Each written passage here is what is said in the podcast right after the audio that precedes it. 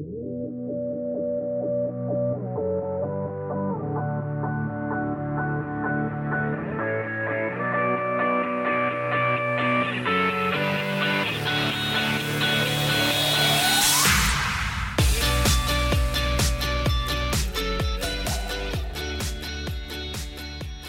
me in prayer here as we jump into his word. Lord, I thank you that in the midst of this place today, that that uh, each one of us are on a journey. Each one of us, Lord, you you spoke and you sang, Lord, over our existence. You formed us in our mother's womb. You brought us, Lord, out of eternity into time so that we would have the opportunity to, to dwell before you. And Lord, as, as your children make decisions and play a role and be a part of this grand thing, Lord, that you call life, and we're so grateful for it. And Father, I pray this morning for the divine tension of knowing that we are the center of the universe and your eye is fixed on us, Lord, and the confidence that it that, that comes to our hearts as we walk face to face with you, Lord, and held in tension with the reality that we are but dust before the uncreated God. And who are we, Lord, that you would be mindful of us? Lord, I pray that the tension between these two realities would would come crashing into us today, that, that we would uh, we would know and be known. Holy Spirit, that your presence would be real to us today, that That, that there would be an unveiling, an emerging, Lord, in our hearts of embracing fully who you've made us to be, and at the same time being excited about the adventure that lies before us. Father, I thank you for that. I pray, Lord, that you would breathe into each one fresh breath, fresh life, confidence, Lord, courage to take next steps. And uh, that all these things, Lord, would, would take place by your Spirit, Lord, and then that you would help help me to uh, articulate, help me to preach, Lord, help me to say something this morning. And uh, we pray these things right now in Jesus' mighty name. Amen. Uh, my wife and I have eight children, and so the journey of being a coach is... Uh, has has been one we have fully embraced. The reality that we get from the littlest of child all the way through onto adulthood, we get the opportunity to, to speak into the lives of these people and watch the person that God made them to be emerge right before our eyes. You know, we're a coach. I, I don't get to dictate who my children will become because that comes pre-wired. Anybody here have multiple children? If you have, if you've had multiple children, you know that uh, that that very, very unique and different people can emerge from the same pair of parents. We have eight. The first one is a son, and then we had daughters, seven daughters right in a row. Boom, boom, boom. That is skill right there. I have skill. Right, uh, when I when I travel places or I speak someplace else, I like to say that we had a son, and then my son and I got together and decided to start a women's ministry. Right, but we we have we have seven daughters right in a row. You know, it's one thing to see that the son is unique, you know, in his own becoming journey, and then but seven daughters in a row, you would think that there's some likeness that would emerge, but they are, are unique and individual and their very own person, personality, and they're all amazing, and they're all wonderful, and even out of the same two parents, even out of the same household, the same parenting styles, the same uh, techniques in parenting, the, the same family values, the same culture, the same church. They all grew up in the same church, you know? Like, there, there's nothing unique about either any of their journeys in terms of what was put into them, but what's coming out of them, wow! Absolutely unique. Like a snowflake. Like, like fingerprints, D N A. So individual, so amazing, so complex. Our Father in heaven knows you intimately. He knows you individually. He came, laid his life down once for all, the just for the unjust, one sacrifice, one propitiation of sins, his blood, righteous sacrifice that paid for all of us. We are becoming a kingdom. We are a priesthood, a holy priesthood. Each one of us came from the Father, but we are unique in expression and unique in calling. You are your own person. And that journey is before your Father. That journey is before your Creator.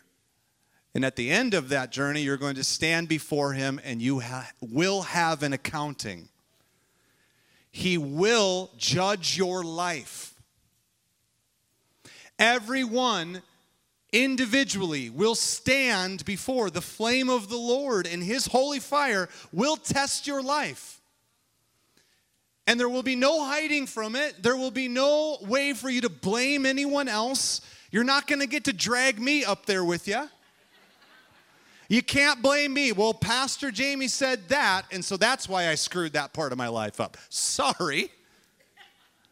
It's on you. Are you with me here?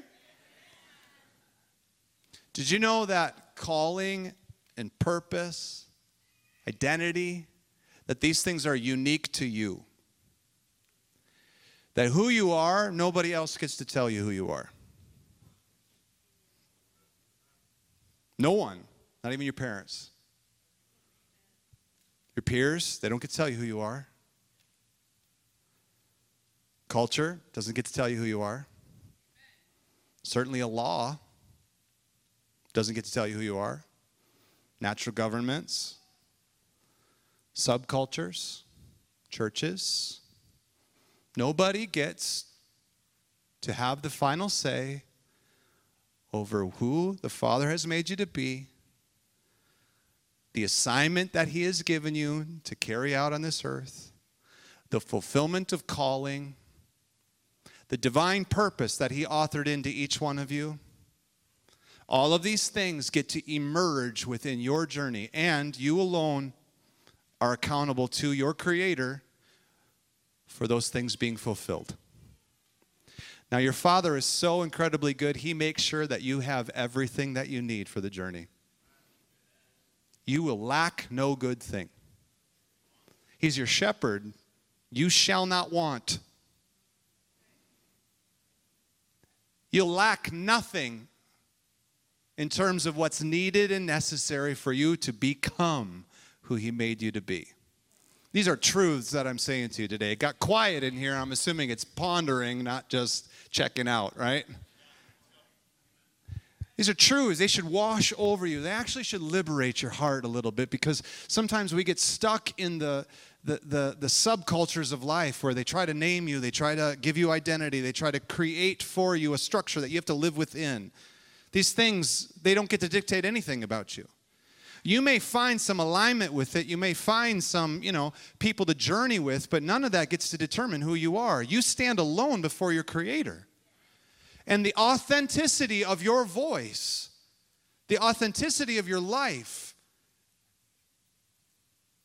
in terms of eternity, that realm looks at your life and knows if you're lying to yourself. You can fool everybody around you, but you cannot fool God. You can even fool yourself into thinking things. Give yourself self-identities. Doesn't mean it's true. We do that in order to feel okay with choices in our journey. We do that because culture demands it. We do that in order to feel okay with where we're at. But the reality is, y'all, you stand before your God and your journey is unto Him alone. Am I touching a nerve yet? We'll get there.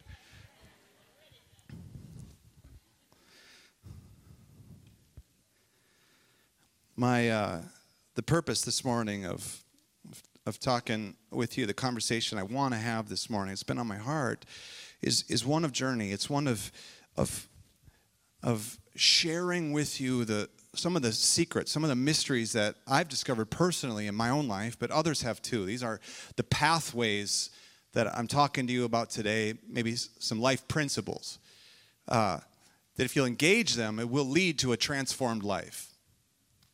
If if you engage what I'm talking to you about today, if you'll, if you'll take these things to heart and, and put them into practice in your life, you'll have peace. Your identity will become solid and strong. You'll discover purpose. And while what I'm going to share with you is very simple, and, and in its simplicity, from the outside, appears easy. But I assure you that if you attempt to take the pathway that I'm sharing with you today, that there is a war around you within culture and spiritual world that rages against those who attempt to walk in this narrow way that I am talking to you about today. But nothing can stop you. Nothing.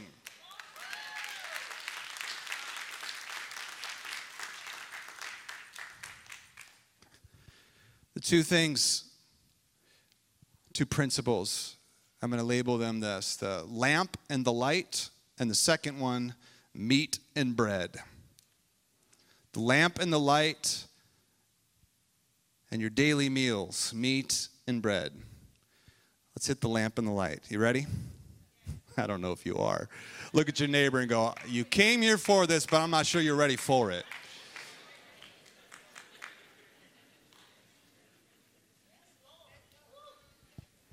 Psalms one nineteen, verse one oh five. Psalms one nineteen, verse one oh five. Your word is a lamp to my feet and a light to my path. Your word is a lamp to my feet and a light to my path.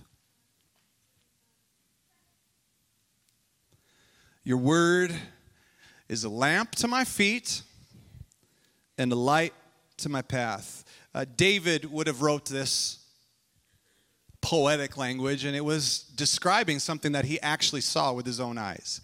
In his day, he would have been out in the shepherd's fields, and at nighttime, you know, shepherd boys are out there, and uh, it's funny to me, you know, just the danger and peril that we we in culture we have put the the young ones. You know, David would have been out there with the lions and the bears, right? Oh my, and fighting off to, to to protect the lives of these sheep, and he would have been out there all night alone, right? And and you can imagine, if you will, he's out in the wilderness, and he's tending to the sheep, and he looks off on the horizon, and he can see across the ridgeline these little flickering lights moving across the ridgeline. Because David would have witnessed nomads in the wilderness in his day making their way across the wilderness and doing so by night. Why? Because it's not as hot as during the day. But in that day, the technology, you know, they're not out there with a Jeep. They don't have floodlights. They're not even carrying lanterns. That's a, that's a, a, a discovery of technology that doesn't happen until the first century. And David's before that. No, what they had was these little clay vessels, these little lamps. If you've ever seen them, they look like a little genie lamp made out of clay. And they would store oil in them, and then they would light the end of it. And lights would illuminate, and they would tie them to the tops of their sandals, one on their left foot, one on their right. A lamp to your feet and a light to your path. God's word literally being seen, and this is the type that he uses to describe this experience of being led by the Lord. And it is as true today as it ever has been in history. This is how God leads your life. See, the lamp was tied to the top of the sandals and would be lit. And so, lit. I did it again, Dave. I don't, man, there are there was like ten different words I mispronounced in the first service. We'll play a little game, right? Whoever gets them right and quotes back to me wins a prize. The lamp is lit one on the left, one on the right, so that, and think about this. First of all, the lamp does not give off much light at all. It's not bright. It's bright enough, but only for the person. So with the step of the left foot, that lamp now illuminates around that left foot. Yeah? Enough to see obstacles, enough to see holes, snake, scorpion, something, right? There the left foot goes down and the illumination happens to this area here just enough for the right foot to come forward and know where it's stepping. And so with each progressive step, there's clarity to the path. When the right foot goes forward, we now see where the left foot can go.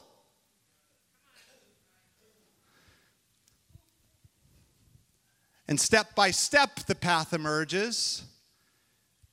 It's not seen and determined from the outset where you should go and how to get there, but in fact, you are completely dependent upon the revelation that your lamp is giving you, and it is step by step. Oh, we're going someplace this morning. I, I, you know, you might be able to predict it, but whoo, you should take the journey because we're going to get someplace. You ready? That lamp is filled with oil, and that oil comes from connectedness with the Lord. In fact, the lamp of your life, the illumination from your life, the revelation that you give to the world around you is based on the oil that's poured through you. Your connection with the Lord and you walking with Him and Him giving revelation to you about this is who you are, son, daughter. This is, this is what I'm doing in creation. This is the story, and Father is telling you the story that you are intimately involved in. But it's like C S Lewis defined through Aslan, the character in the, the Narnia stories, where one of the children is asking about another one of them and, and saying, well, what about them? What, what's going to come next for their life? And Aslan looks at the child and says, my child, I am telling you your story, not theirs. See, because that's the reality of your relationship with the Lord, is that the Lord is talking to you and is connected to you, and He's giving light to your path. That your connection with Him gives you oil to burn, and that revelation illuminates your steps. Every time you come into His presence, every time your heart opens and you feel the presence of the Holy Spirit, or you open the Word and you're reading the Bible and Jesus speaks to you. You come into a worship service, right? And worship's lit. It's a party. Woo! Right? You, you know the difference between when your heart is cracked open and you're receiving and you're connecting with the Lord, or when you just put a good face on it. You know the difference. Come on, you know the difference between just phoning it in. Yep, I had my quiet time today. I read the Bible. I can check off the devotional box. You know, I feel good about myself, but you know whether you just received from heaven or not. You know when impartation of life comes into you when you're having fellowship with a friend. You're talking with another believer, right? And the light of their life pours into you, and somehow in the midst of it, you connected with Jesus. I don't know how He does that, but He does it. You're listening to some preacher drone on and on and on and on and on, and somewhere lost in the middle of it, you zone out and the Holy Spirit speaks to you, and you got something out of this message this morning.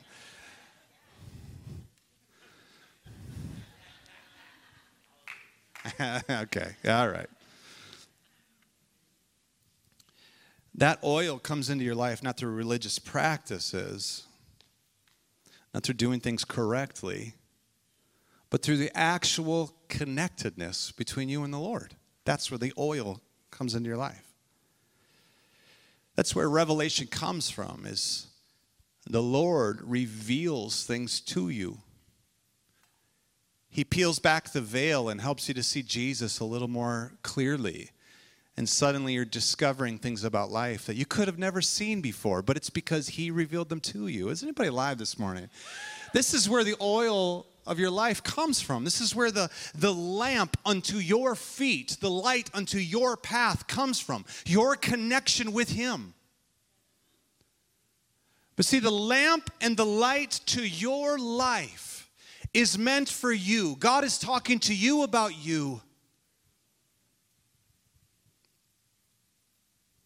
When we prophesy or when we minister to other people, sometimes the Holy Spirit gives us little glimpses into other people's journeys, right? You might get a word of knowledge. Happens to me often. I'll, I'll get a word of knowledge for someone, and I'll know something specific about their journey, and or the Lord might give me a word of wisdom. Uh, a really, uh, uh, the the exact application, what they should do in this circumstance. That comes through the Holy Spirit. It's one of his gifts. He manifests for the sake of another person. And in that moment, there's something weird happens, though, because I'll give someone a word of wisdom, and it'll be exactly what they needed to hear. And it lights them up. What? And they will wrongly assume that I have more information that I'm not telling them.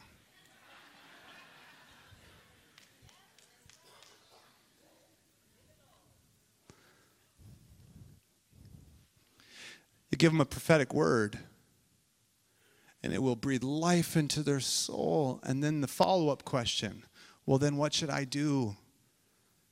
Okay, and this, my friends, is where I am inviting our community into maturity.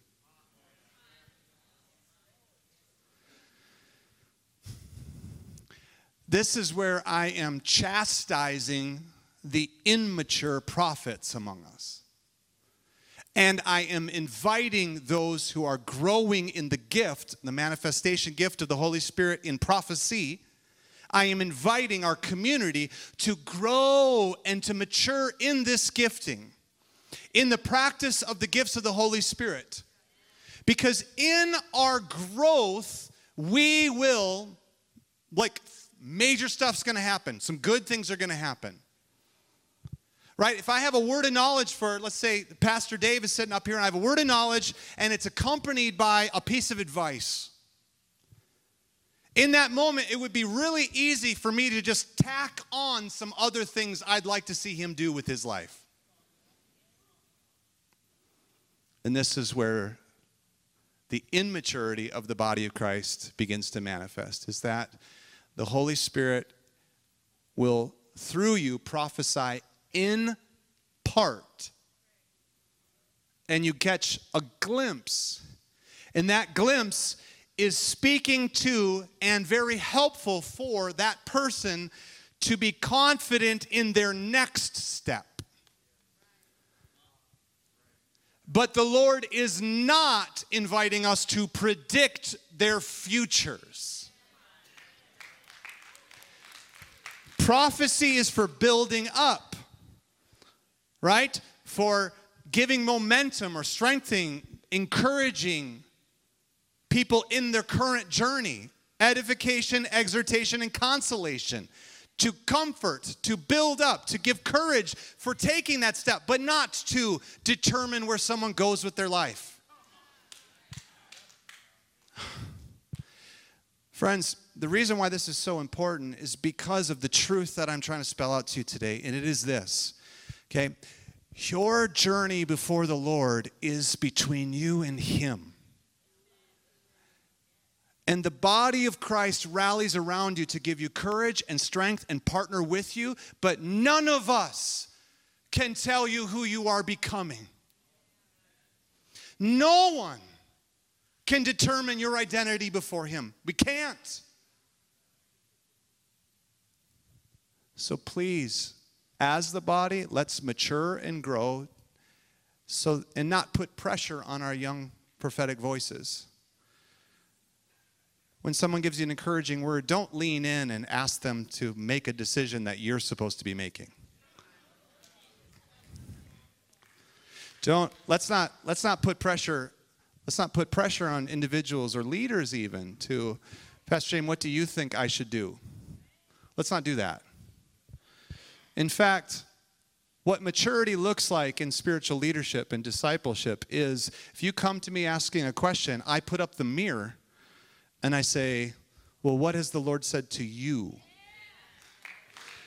And, and in light of what the Lord has said to you, and in light of what his word says, what do you think you should do? See, in you owning and being self-responsible for your decisions, it forces a maturity to rise up out of you. And then we will grow up in all aspects unto him.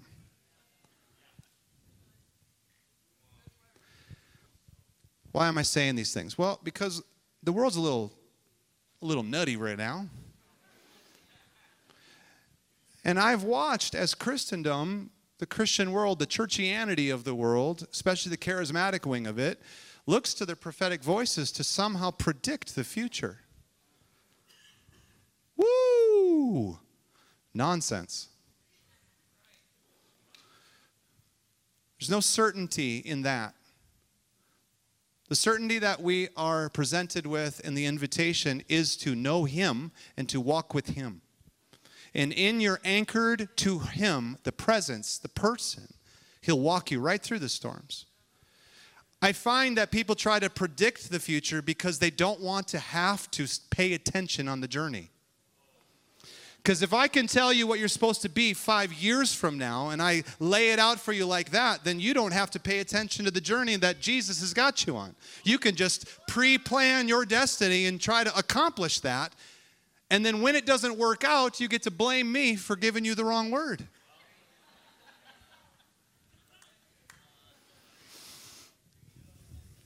Is anybody alive today? It's time for maturity. We got to grow. We got to grow. Okay? That means self-responsibility in your journey with the Lord. Now, the lamp and the light. The lamp is for your feet and your path. And the revelation that the Lord gives you and the light of that will be unto your path. And you are accountable unto it unto the Lord. And he rarely gives you more than one step at a time. And the reason that he gives you one step at a time is because when you take that step and he shows you what is next, you have to be obedient to it before the next step is available to you. And so some people get stuck because God revealed something to you and he's like, hey, this is what you have to do next. But we go, ah, uh, I don't wanna.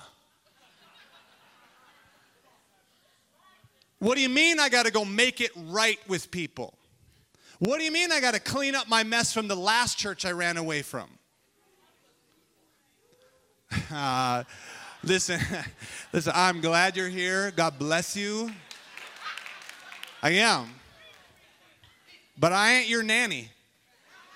And and if you came to the house church, it's probably to die. To yourself. Right? It's time. Time to grow up. Time to grow up. Okay, so when we ask you what church that you came from, you can bet your bottom dollar that we're going to go ahead and call that pastor and see what bridges you burned there. Woo! Everybody puckered up just then. Yelza. Why? Because relationally the body of Christ matters. Why? Because your connections in the body of Christ are cyclical. What comes around, it what, what goes around comes around. No such thing as okay to burn bridges and destroy people's lives and then just keep moving on. That ain't good. It's no good. Now, I'm being a little funny with you. Some of you really did pucker up when you're like, you're going to call my... No, I'm not. I am not going to call your... But y'all should have seen your faces. Some of you just made a note. Better call somebody. But if you can if you can think of right now an active list of people that you have injured or have you made messes with, and that's conscious in your brain, I can promise you that that's part of the Holy Spirit's plan for you to go and make right. We need to be obedient with what he tells us to do so that when we take that step, then the next step opens up to us. He leads us step by step intentionally because he knows how to get you there. He knows the terrain. He knows sometimes that he's got to lead you five years down that path in order to open up the door that seems totally opposite over here, because there's a relational connection here that really truly matters. And you would never picked that pathway. But you're going to learn some things in that what you call a dead-end job. You're going to learn some things as you interact with some folks that you don't like being around or whatever. Some of y'all asking yourselves the question, how did I end up in this church? Why am I here?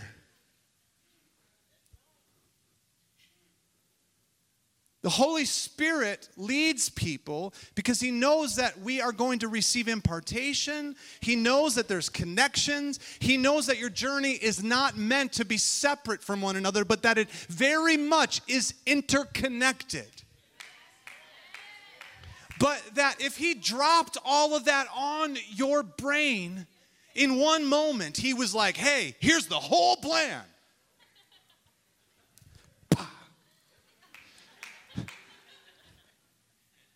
You couldn't handle the truth. You can't handle the truth. You can't get there. That was a rated R movie, and y'all laughed at it like you knew it. Sinners. Sinners.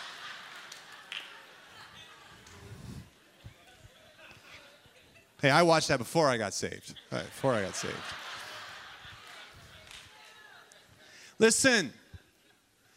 Y'all, this journey, it's accountable unto the Lord, but But don't think that you're in a vacuum, right? That's why you got to be obedient and walk with him. And as he as he he illuminates things and he grows you, and you're taken step by step, and he takes you on the journey, and you will become who he made you to be. But you got to be honest with this and authentic, step by step. It matters. Every aspect of it matters.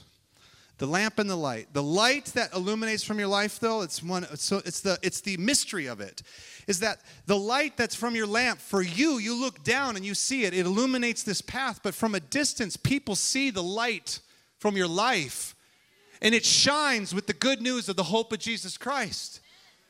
David would have seen those those little lamps walking across the hill ridge, way, way far off. You are a city on a hill that cannot be hidden. You, you're, the light of your life shines forth into the darkness, and the darkness cannot overcome it. There's nothing that the devil can do to cover up the impact of your life. That's why it's so important that you're receiving oil from him and letting it burn from your br- brightly from your lives. Come on, is anybody alive this morning? All right, you got to listen faster, though, because we didn't get to the next one yet. Here we go. The lamp and the light. Okay, the second thing, we got to move on here. The second thing that I want to talk to you about is the uh, the daily grind. How do you get there? How do you? So many I asked this question recently because we talk about hearing the voice of the Lord, and and I I I recognize and I realize that not everybody comes from a church background that maybe even taught you how to do that, or or that you could. You know, sometimes bad doctrine plugs up people's ears because you have zero faith to actually hear what God's saying right now. So you're just closed off to it, and you didn't realize it's just a bad belief that's standing in the way. So I'm here to teach you this morning that you absolutely hear your shepherd's voice. You have since you were born. You're created to know his voice. Holy Spirit of God was imparted to you, given to you. Present tense in your life, Emmanuel, God with us. You are the temple of the Holy Spirit. And he speaks, but it doesn't come from way out there. It comes from in here. He's within you. Yes, he's all around you, but his voice echoes within your heart first. And then it gets confirmed out here. That's why you can't hear a word from somebody, a prophetic word telling you who you are, because if it doesn't resonate, it means it wasn't in here first. The Lord is intimately involved in your life, and let me tell you, he wants to talk to you about mysteries. He wants to reveal some things to you. He wants to take you on a divine adventure. You know, this two weeks ago, my son and I were in Ireland. And uh, I brought some pictures back for you. So, Chad, would you do me? Yeah, there you go. Okay. So, Josiah and I decided, this is the first day, we got off the plane and we head straight across the island to the Cliffs of Moher. Anybody ever been to the Cliffs of Moher? Amazing place. Amazing place. They're, you know, they're, uh, it's very hard to see here in terms of just how big they are, but they're, you know, they're several hundred feet off the ocean deck there, right? And so I took a, si- a picture of the sign just so that you're aware, right?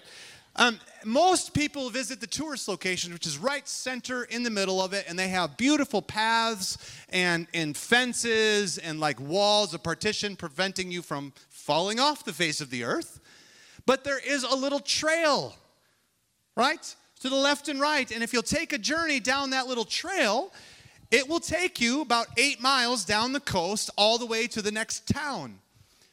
And so Josiah and I decided, hey, let's have a dad adventure, right? So here we go, right? So uh, let's see if we can find the next, next picture there. Okay. What you can't see right here in the edge of this photo is, you know, a two hundred foot cliff right there. And then there's a little video. Let's see if we can throw that up here. You just kind of get a sense of, okay, yep, here's the cliffs. All right, and then we come to where the path is washed away. Yep, there it is. It's washed away. Goes down to your death. Yes, here we go. And we quickly move over. Yes, there we go. Okay, so Josiah and I decide we're going to take this journey. Now, this is a father-son journey, right? There's adventure in it, step by step in it. We're on it together. We're walking it together. Out in the middle of nowhere, there's nobody around. You know, the crowds stop about half a mile down the path because the path kind of stops. And it goes from paved path to what you saw there. And most people enjoy the safety of a sure path and a fence. Okay? And my son and my children, rightfully so, each one of us and the parent in us is screaming, don't you dare go any further.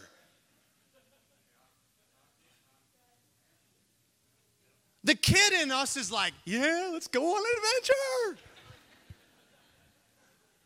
But the parent in us is screaming safety, caution, prevent, right? Can I tell you that the Father in heaven, he's the one inside of you going, ooh, I wonder what's up around the bend.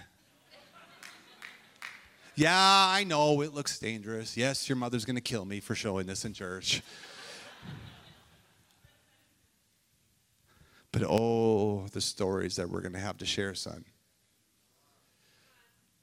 You know, something about a little danger, step-by-step journey, out into the unknown that awakens something on the inside of you. And suddenly, you're having conversations on a deeper level than you ever would have been able to get to back where the tourists are. See, the Father in heaven wants to take you on a journey, and he has some mysteries. He has some things that he wants to show you, he wants to talk to you about, but you're going to have to take the journey with him. Do you know that God ordered creation nighttime to daytime? That the beginning of the day is the setting of the sun. The beginning of tomorrow happens at sunset tonight. The scripture says that God created, and it was evening and morning on the first day. And it was evening and morning the second day. See, the created order of things and the speaking into the chaos and the emerging is happening in the night season. The deep things and the mysteries are being unlocked in the evening. Anybody in here a morning person? Anybody? Okay. Anybody a night owl? Hey, I knew there was some mystery hunters in here. Let me read something to you. The journey of Israel out of slavery into promised land. They found themselves out in the wilderness, and they're being led day by day by the presence of the Lord. They're having to. They don't know the way. And God's bringing them out of a slave's mentality, and he's bringing them into a promised land mentality. Isn't that the life of a Christian? That God's bringing you out of bondage, and he's bringing you into a land of promise? Look at how God does it. The Lord spoke to Moses, this is verse eleven, Exodus sixteen.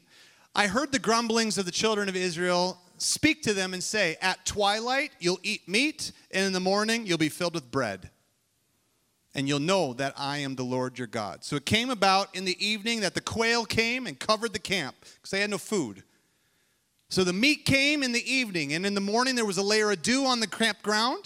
And when the layer of dew evaporated, behold, the surface of the wilderness was like a fine, flaky thing, like frost on the ground. The sons of Israel saw it, and they said, what is it? Which is the word manna. What is it? For they didn't know what it was. And Moses said to them, it's the bread which the Lord has given you to eat. It said that it tasted like wafers and honey. Woo! Sounds like a breakfast food to me. This is what the Lord commanded. Gather it, every man, as much as he should eat. Take an omer apiece, according to the number of persons of each in your household or in your tent. The sons of Israel did so, and some gathered lots, and some gathered little. And when they measured it with an omer, he who gathered much had no excess, no excess. And he who gathered little had no lack. That right there.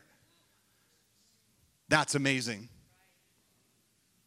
Your morning devotion, it will only ever be just enough. It will never be more, and it will never be less.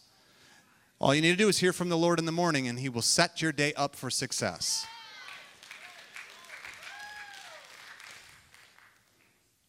The evening meal is of meat, and this is the mystery.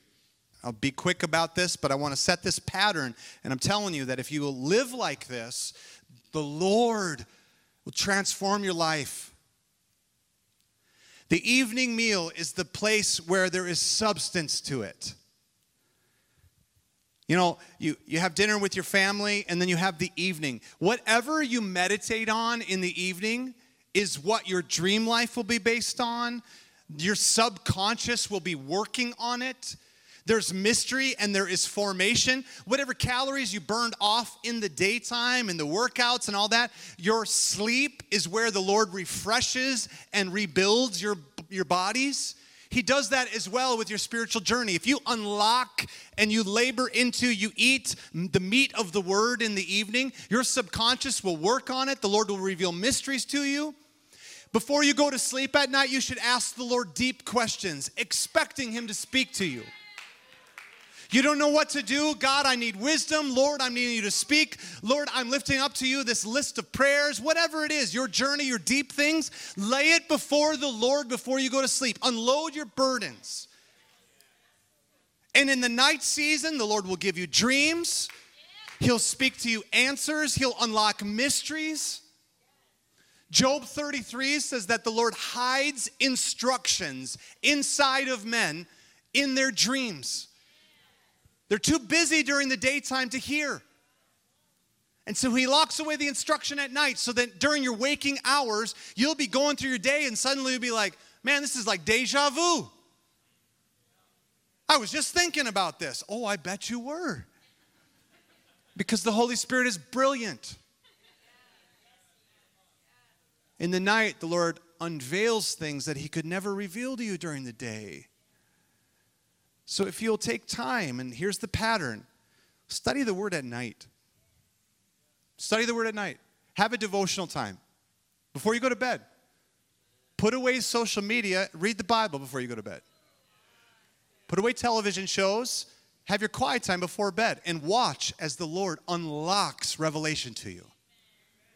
Have a little bit of intimate connection with the Lord before you go to sleep and watch as the Lord causes vibrancy to come from your, your, your marriage and your family life. You have children? After dinner, have a little devotional time with your family. Read the word together. Ask deep questions. Process a little bit. Don't just get lost in media. Don't just let them run off. Spend a little bit of time just connecting and digging into a mystery. Ask them questions, invite them into the conversation, and watch as God breathes into your family a breath of life. Amen. But what about the morning? Pastor Jamey, I'm a morning person. I like morning devotions. Praise God. Can I tell you that you will never be able to eat enough on that morning devotion to sustain the mystery life? Nope. The bread in the morning is just for the day. You can do ten minutes or you can do ten hours of study in the morning, and it will only ever just be enough for the day.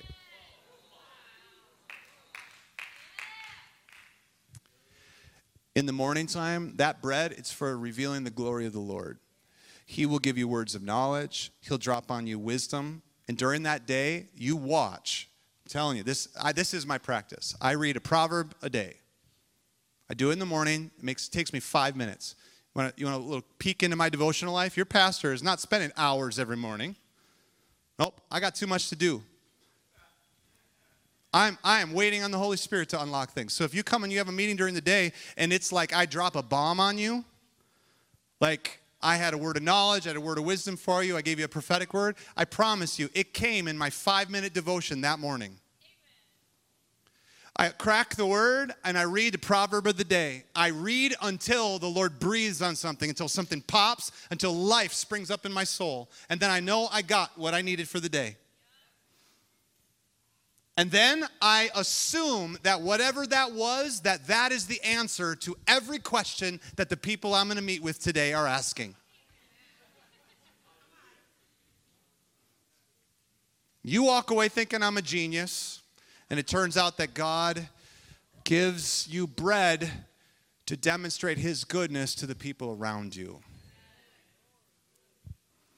Nope. I feast in the evening on the word, and the Lord unlocks mysteries, and he unlocks my revelatory life, and he gives me dreams. In the morning, the daytime, that's about labor. That's about you. It's about revealing God's goodness. It's about what I'm going to interact with this day. And the Lord always gives me my daily bread. Pray then in this way, Lord, give me my daily bread.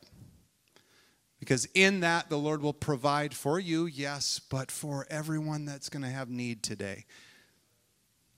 It's a secret. Shh, don't tell anybody. My friend Caleb Byerly is a missionary, and Caleb's got incredible God stories. He has had dreams of Aboriginal people groups that, according to uh, like Wycliffe and the uh, anthropologists, that, that that people group doesn't exist. And yet the Lord, in a dream, had him see a people group, the Tinananun, had in that dream that people group show him this instrument. And this instrument was unique in something like Caleb had never seen before.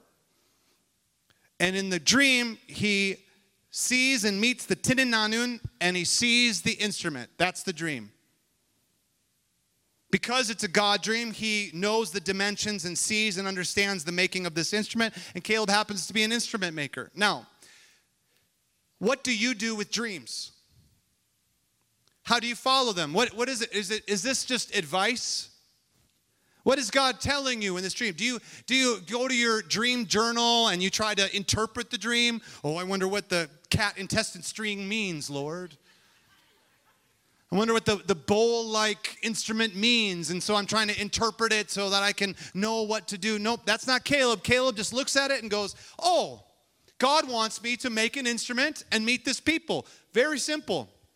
It's not profound. In fact, he's looking at it as instruction. And so he spends six months trying to make this instrument that's impossible because the dimensions of it and the way that it's engineered and all that stuff has never been done before. It's just an impossible instrument to make. And he should know he's an instrument maker.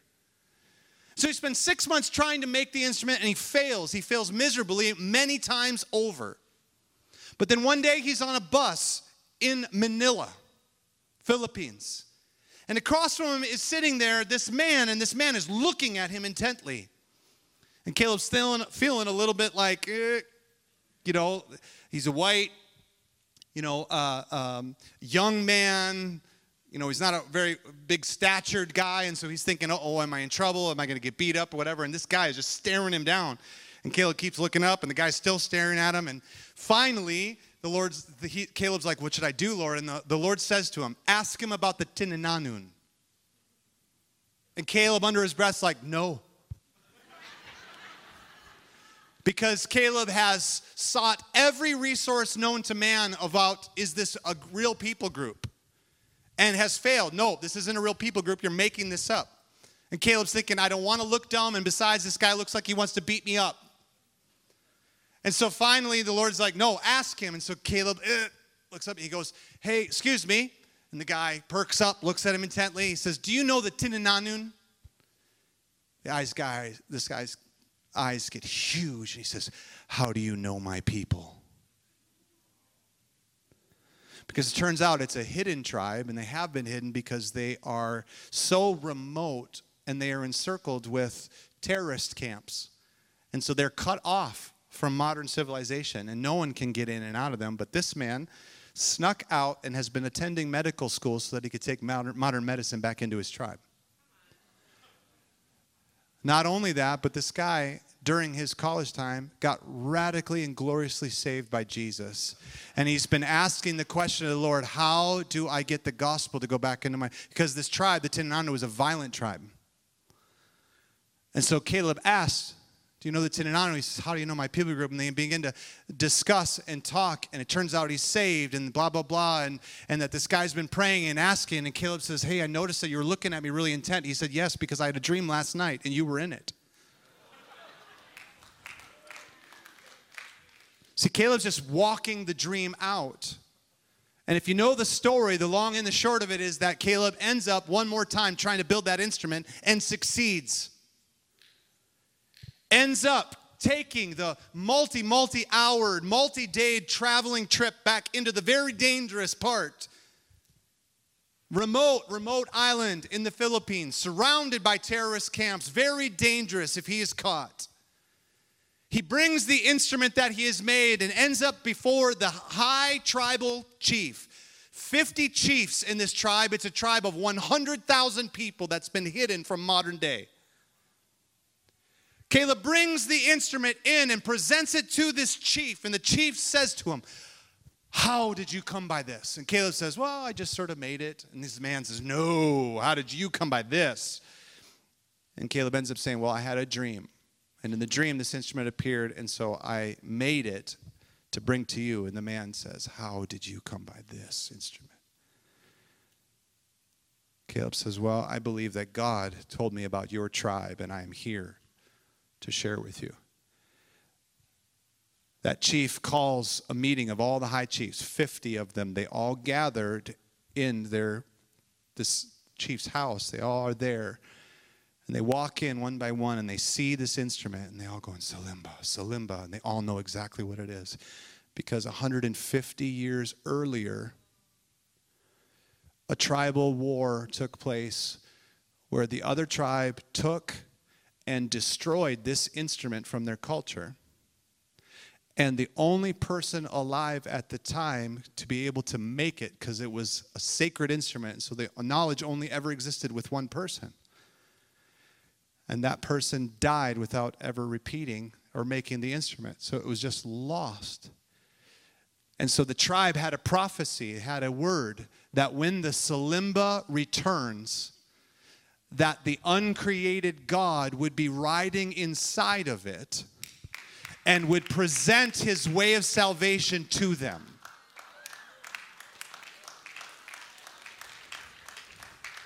Because that instrument was the instrument that they worshiped the God of all gods with. Church, I know Caleb. This is just a, a, a country kid from the mountains of North Carolina. If you met him, the outside, nothing, it doesn't stand out. The world isn't going to go, wow, that's someone to know. But the Lord saw something in Caleb, first of all, that he would be obedient just to simply obey and to do what God was telling him to do. The Lord tested him with his word, and I want to read one last passage of Scripture so that you understand what I'm saying. This is Exodus chapter sixteen, verse four. The Lord said to Moses, behold, I will rain bread down from heaven for you. And the people will go out and gather a day's portion every day, that I may test them whether or not they will walk in my instructions. Every day God wants to take you on an adventure. Every day the Lord wants to walk with you. He'll reveal step by step who you're supposed to be and what you're supposed to do with your life. And your life's calling will emerge, but it is as you take the journey with him.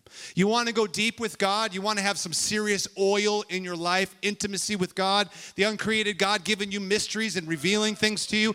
Awesome. You should eat that evening meal with him. You should go to sleep every night expecting God of the universe to speak to you. He's going to unlock things to you. To you, but oh my, you need to know that when he talks to you, he's expecting fruit. He's expecting outcome. He's looking to you to perform his word. You can't just have itching ears running from one conference to the next. Let me hear another good word. Let me hear another good word. No, no, no. No, because we are a people who are emerging and becoming. Are you alive today? Friends, who you are before the Lord, you're accountable to him alone. No one can tell you. How do you get there? Well, it's not by predicting the future. It's by taking each day and walking with him. Each day, wake up. Good morning, Holy Spirit. Each day, read his word. Take that bread, put it into practice. Understand he's going to demonstrate his goodness during the day. You're going to have answers for other people. Each night, eat a good, solid meal of meat.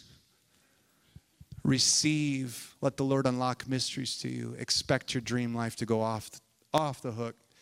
Watch as God invades your life and brings transformation through it. Would you stand to your feet today? Three people clapping. Yeah. That's all right. No, no, no, no. That's all right. Just put a hand on your own heart. Lord, get them. Get them good. Jesus said, behold, I stand at the door and knock. And if you'll open that door, we'll have fellowship. He said, we'll, we'll have supper together. We'll have an evening meal. If you'll open the door of your heart, he'll begin to fellowship with you. But you got to unlock that. You got, you can't be afraid. You can't pretend. Listen, you don't need another religious duty thing. And let me tell you, this church is not about just, like, this isn't about attendance. And it's certainly not about pretending. You can't fake it before God. You got to be honest with your journey. And when the Holy Spirit brings conviction about things, the expectation is that you're going to make changes in your life. Why? Because you're called to greatness, really and truly. And your Father in heaven loves you. And it does not matter where you've been, it matters where you're going. It doesn't matter where you've been, what poor decisions you've made in your history. The Lord is here and his mercy is present, and he is inviting you to step into the light and to take this journey with you. He says, son, daughter, I love you. Let's go on an adventure together. Embrace the path of life that's set before you. Don't be afraid, but you do have to let go. All false identities need to fall away. They cannot stay if you're going to embrace who God says you are. Every lower identity, every lower identity, you have to let those things go. Who you are has not yet been revealed.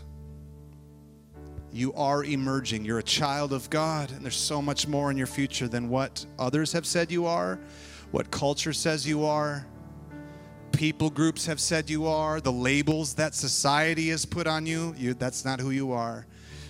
You're a son of God. You're a daughter of God. And the King is beckoning you to go on an adventure with him. Father in heaven, I'm asking this morning by your Holy Spirit that you would surround each one and that the weightiness of your presence would come crashing in.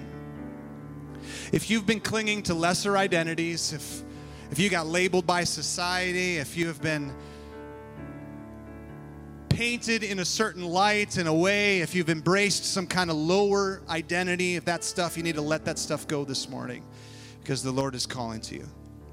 If you've been far away from Jesus and you have not been journeying with him, but you want to go on the adventure, if you want to embrace the call that's on your life, then, my friends, all you got to do right now is open the door of your heart. He's standing right here, and he's speaking to you.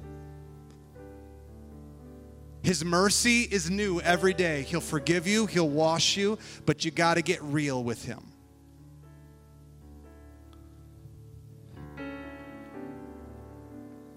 Holy Spirit, would you come right now? Would you just invite him? Lord, would you come and speak to me right now?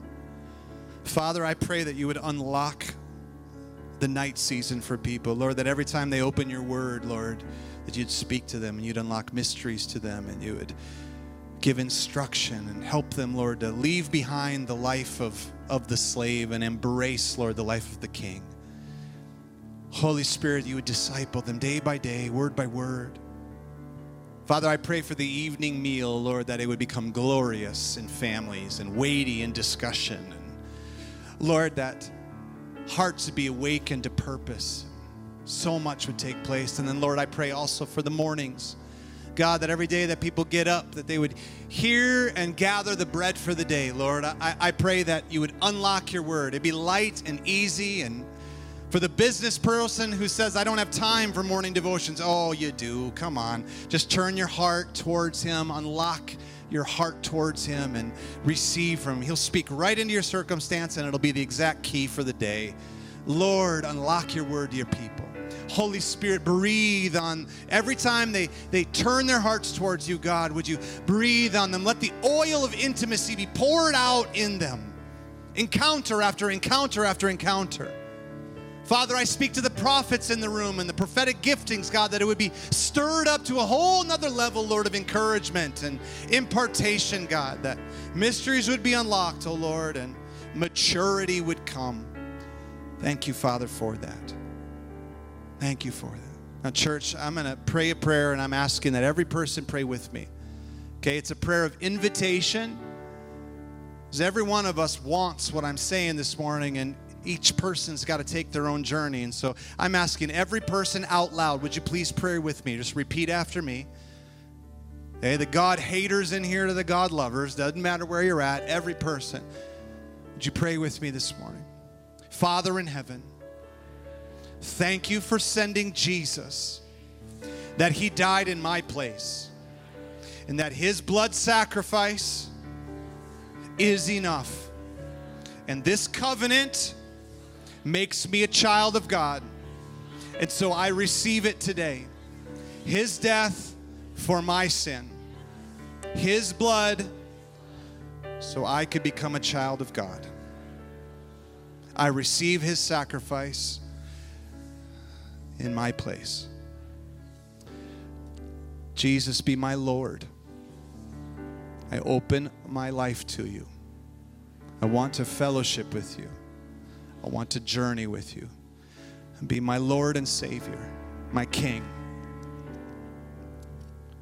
And Holy Spirit, empower me, fill me, seal me for this work, that I might become who you created me to be. Pray these things in Jesus' name. Amen. Come on, can we give a good clap to the Lord today? May the Lord bless you. May the Lord keep you. May the Lord's countenance and favor be upon you and grant you grace and peace. And everybody who agreed with that said, amen. God bless you guys. Have an amazing, amazing week.